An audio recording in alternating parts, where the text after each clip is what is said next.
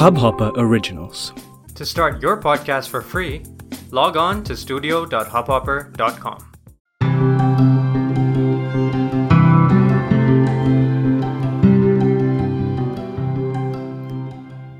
Hi guys, Paro Anand here, and finally back with a brand new podcast. I know it's been very, very long.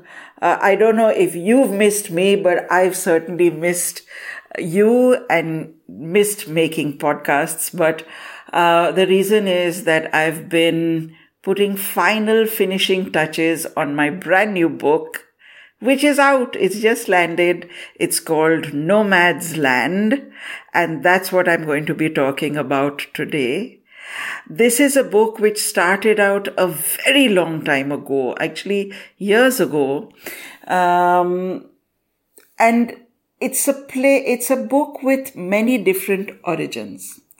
And what I mean by that is that there were so many starting arrows maybe is the best way to describe it. There were arrows pointing me towards this book and saying, write me, write me, write me. So I pulled all those arrows together. I like that analogy. I just made it up. Uh, pulled all those arrows together. I stuck them in this one quiver called Nomad's Land. Nomads, as in nomads have no land by very definition, they don't own land. So where do they belong? And that's a question that came to me years ago, as I said. Uh, I was working with the Worldwide Fund for Nature, the WWF, who were doing a project with Pardhi children. Uh, the Pardhis are a tribe of nomadic people.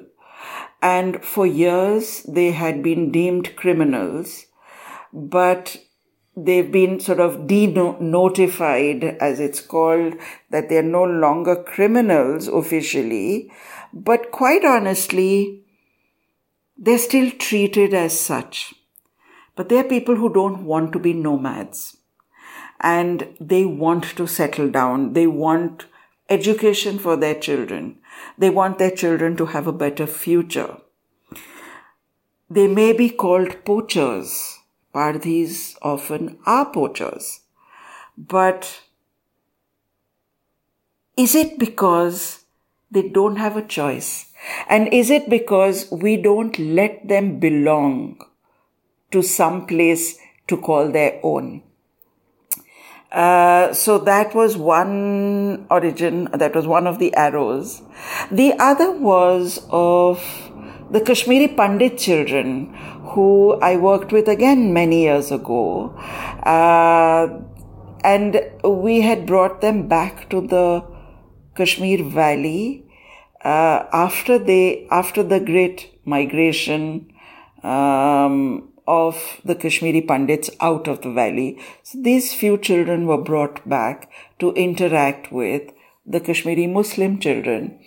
And it was a very strange experience because yes, there was animosity, but as our workshops progressed, we realized how much commonality there was over and which really slowly began to override the animosity. Um, but where did these Kashmiri Pandits belong now? they had been driven out in multiple ways by multiple agencies and they didn't really belong where they were now, which is in the plains. Um, so that was another thread. And the third was that when you don't give a people the right to identify themselves and create their own identity, and we label them with a collective identity, then there is going to be a pushback. Similar stories all over the world. If you see the uh, history after history of peoples all around the world, and you see the migration of people, I mean, the images of those children lying dead on beaches uh, when those uh, refugee boats illegally came in and landed. Um, when there were images much, much, much closer home to us, uh, our cities have been filled with images of the migrants who were fleeing out of the cities because we turned our backs on them.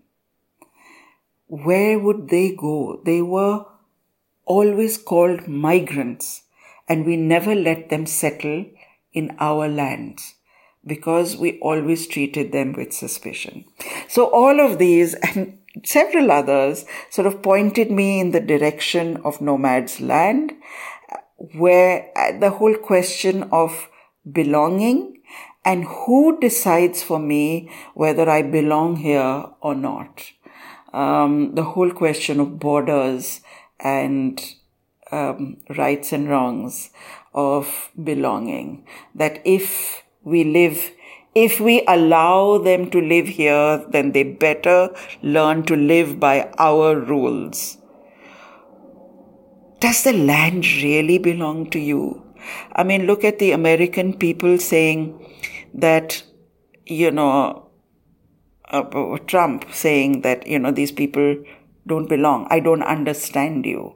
But you expect them to understand what you are saying but you refuse to speak their language. You refuse to because you say, this is our land.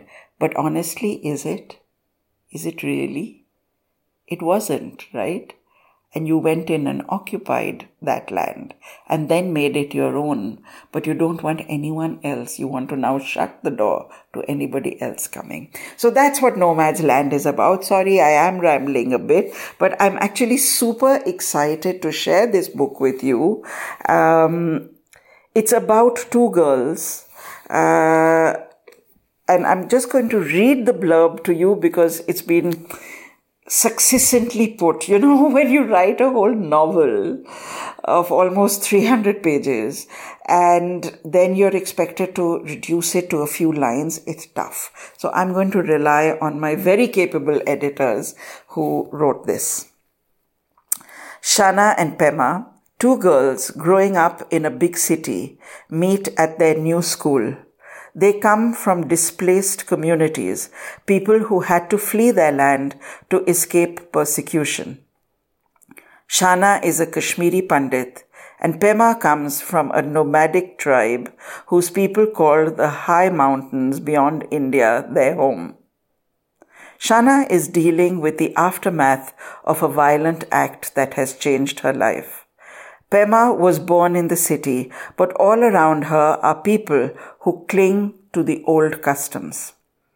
As Shana and Pema become friends, they get to understand their own and each other's stories. They discover new wells of strength within themselves and start to deal with the sadness and confusion of the adults around them. But when they in, embark on a plan that is as brave as it is audacious, will the forces of history allow them to succeed? Searing and tender, Nomad's Land talks about the effects of terrorism and displacement and about the healing powers of hope, friendship, and reconciliation. And you know, when I started I knew the Kashmiri Pandit story well enough. And I was looking for another story, another people. And I was studying all displaced people.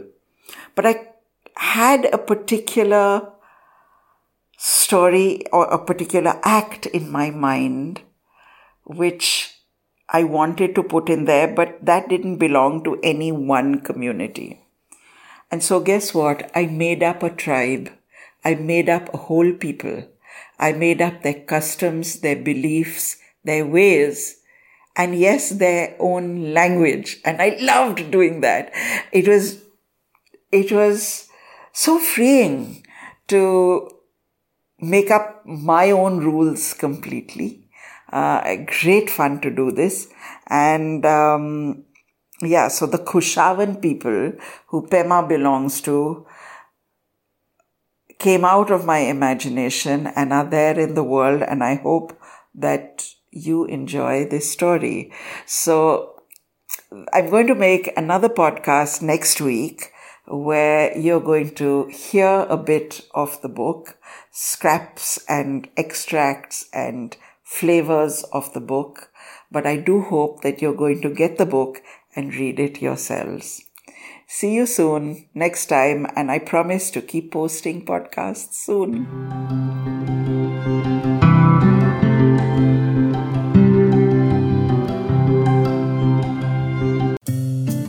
इस Hubhopper original को सुनने के लिए आपका शुक्रिया अगर आप भी अपना पॉडकास्ट लॉन्च करना चाहते हैं तो हब हॉपर स्टूडियो वेबसाइट पे रजिस्टर करें और एक मिनट के अंदर अंदर अपना खुद का पॉडकास्ट लॉन्च करें यही नहीं स्टूडियो देता है आपको पूरी आज़ादी कहीं भी, कभी भी अपना पॉडकास्ट लॉन्च करने की सिर्फ़ तीन आसान स्टेप्स में। तो साथ में अपना पॉडकास्ट शुरू करने के लिए तैयार just hop on Hubhopper simply content